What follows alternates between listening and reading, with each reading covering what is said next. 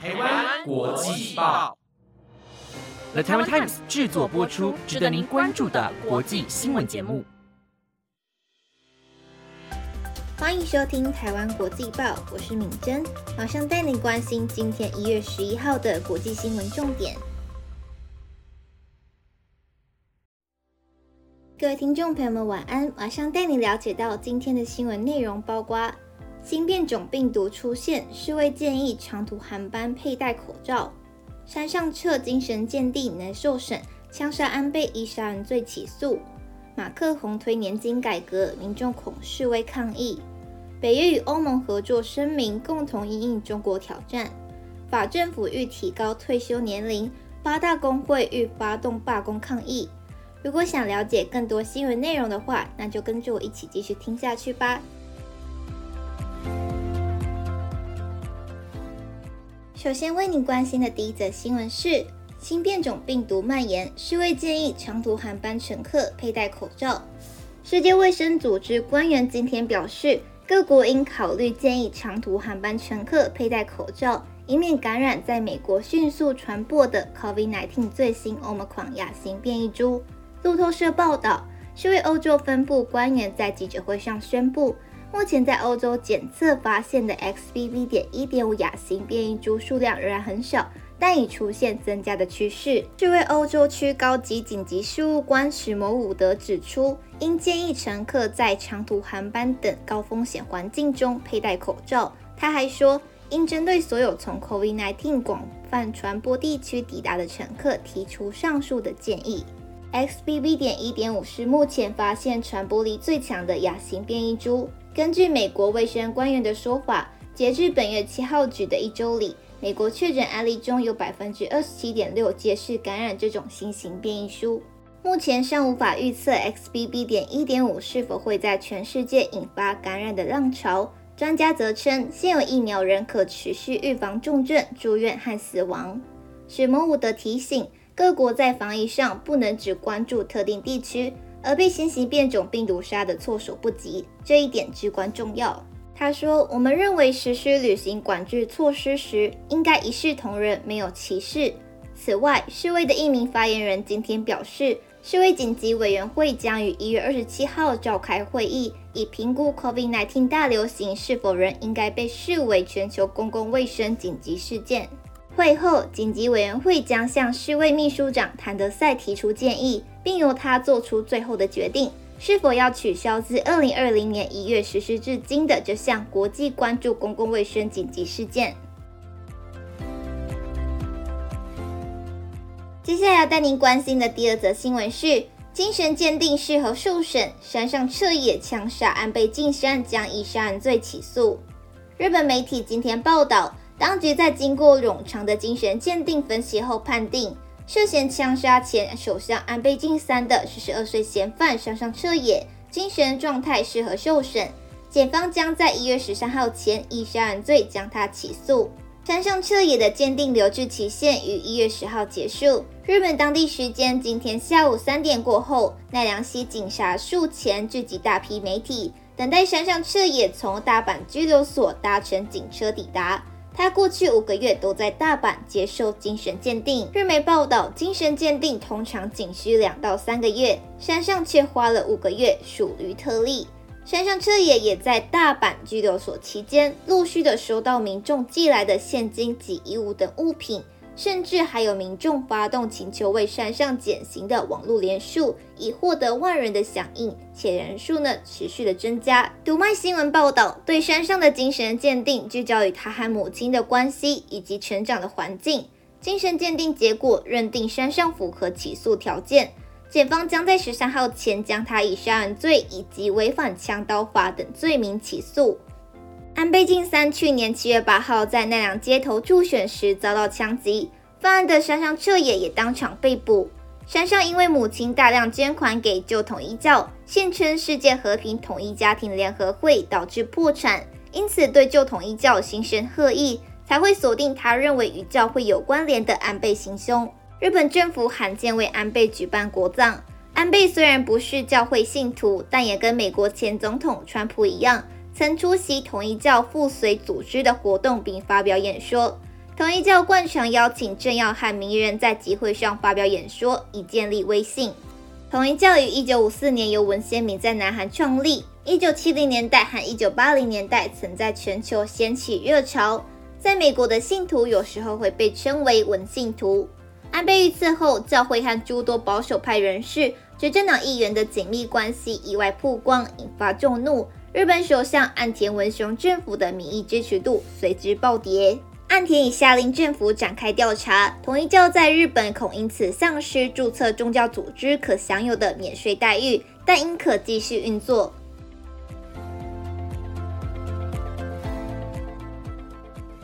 接下来带您关心的新闻是，马克宏将背水一战，力推年金改革计划。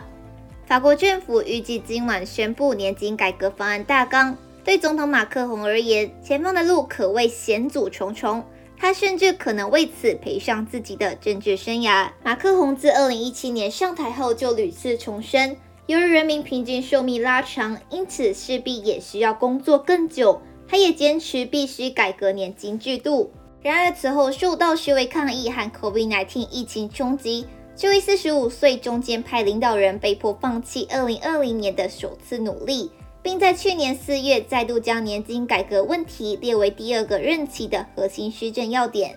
改革除了要简化制度和取消特定产业劳工的特权，还要延后法定退休年龄。目前看来，退休年龄最可能从目前的六十二岁延至六十四岁。巴黎政治学院专家科特雷斯，整体而言，改革的想法并未得到公众支持。尽管部分人可以理解，如果我们活得更久，我们就可能需要工作更长的时间。如今，法国所有工会和多数反对党都在准备战斗，他们将反对改革视为维护社会制度和削弱马克宏地位的一种方式。在六月的国会选举中，马克宏已遭遇重大挫折，失去国会的多数席次。目前看来，街头示威和罢工似乎已经无法避免。马克龙的上次尝试导致了巴黎三十年来时间最长的大众运输停摆。当局更担心暴力示威风险。早在二零一八年，身穿荧光黄色夹克的抗议人士就曾封锁道路，引发席卷全国的黄背心示威。此外，马克龙政府还需要在风雨飘摇的国会中争取支持。目前执政党及盟友在国会中占少数。因此，若要完全立法，势必需要右翼共和党的支持。若无法拉拢共和党，总理伯纳就只能动用宪法第四十九点三条载明的权利，以在不经过国会投票的情况下强行通过立法。不过，这样的举动几乎肯定会触发不信任投票。一旦所有反对党联手，政府就可能会被推翻。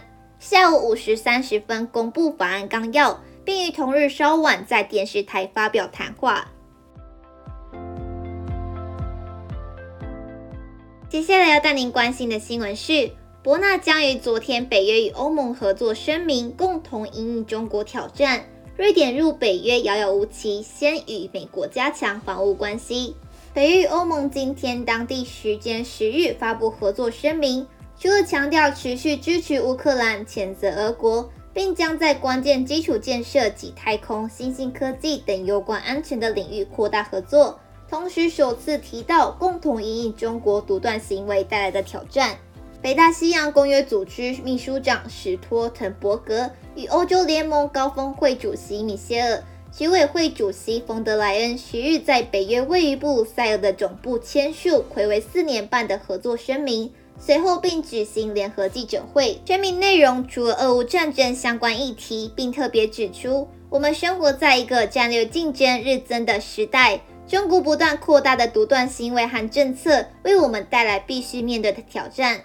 冯德莱恩在记者会提及上述声明内容前，还加了一句：“俄罗斯不是唯一的威胁。”这是北约与欧盟首次在合作声明中提到中国。之前的合作声明分别在2016年、2018年签订。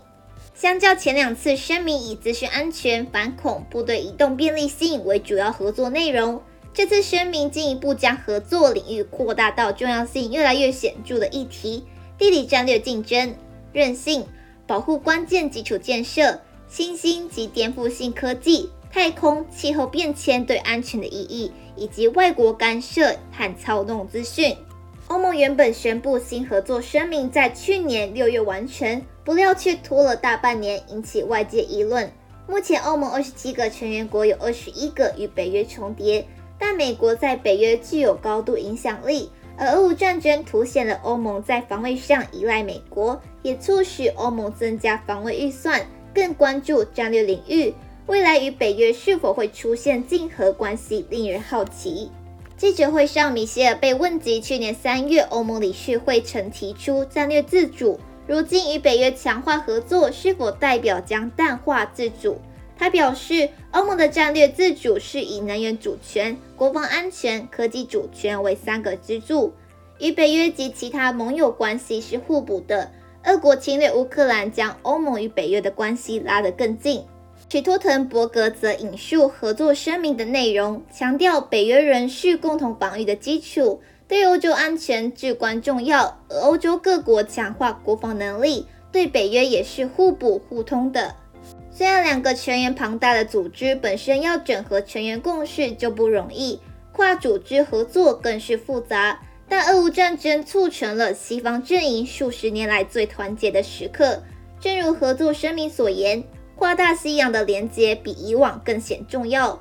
土耳其持续阻挠使瑞典加入北大西洋公约组织遥遥无期。瑞典九日表示，已与美国就加强防务合作展开会谈。法新社报道，瑞典国防部表示，正与美国谈判一项协议，盼在北约框架内及透过双边方式与美国进行更密切的协作。瑞典国防部长强生在给法新社的书面声明中说。所谓防务协议将涵盖的具体内容尚在协商，但可让美军更容易在瑞典行动。强生说，可能会涉及军需储备、投资基础建设以提供支援，以及瑞典美军的法律地位。俄罗斯去年二月入侵乌克兰后，瑞典与芬兰放弃数十年的军事不结盟传统，并于去年申请加入以美国为首的北约。土耳其拒绝批准瑞典和芬兰加入北约的申请，并指责这两国庇护非法的库德工人党成员。这个团体被土耳其认为是恐怖组织。瑞典八日时表明无法做到土耳其提出作为交换条件的所有条件。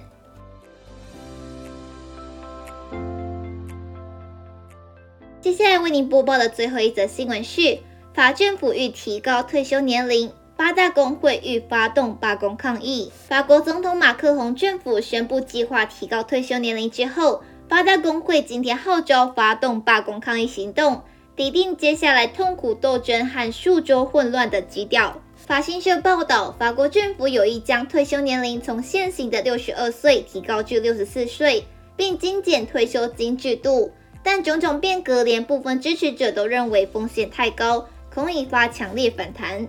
果不其然，法国八大工会甚至发布联合声明，号召成员于一月十九号展开一日抗议行动，展开一场强而有力的长期退休金运动。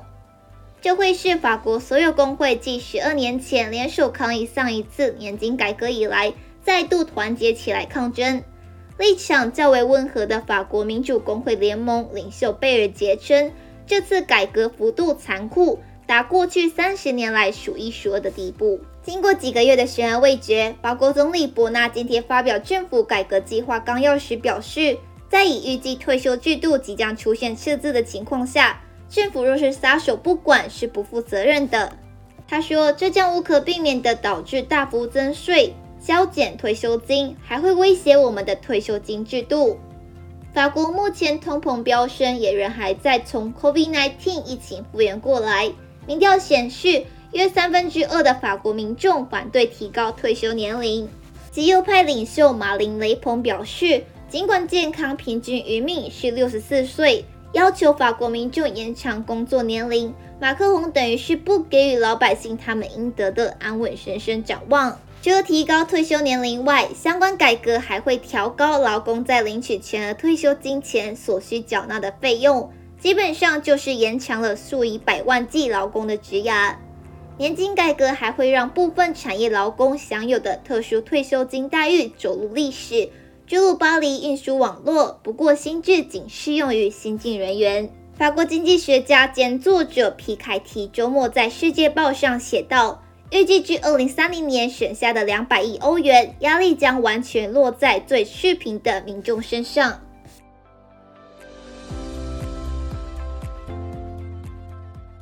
那以上就是今天的台湾国际报新闻内容，由了台湾 Times 制作播出。如果有任何的想法，都欢迎在 Apple Podcast 或者是 IG 私信我们哦。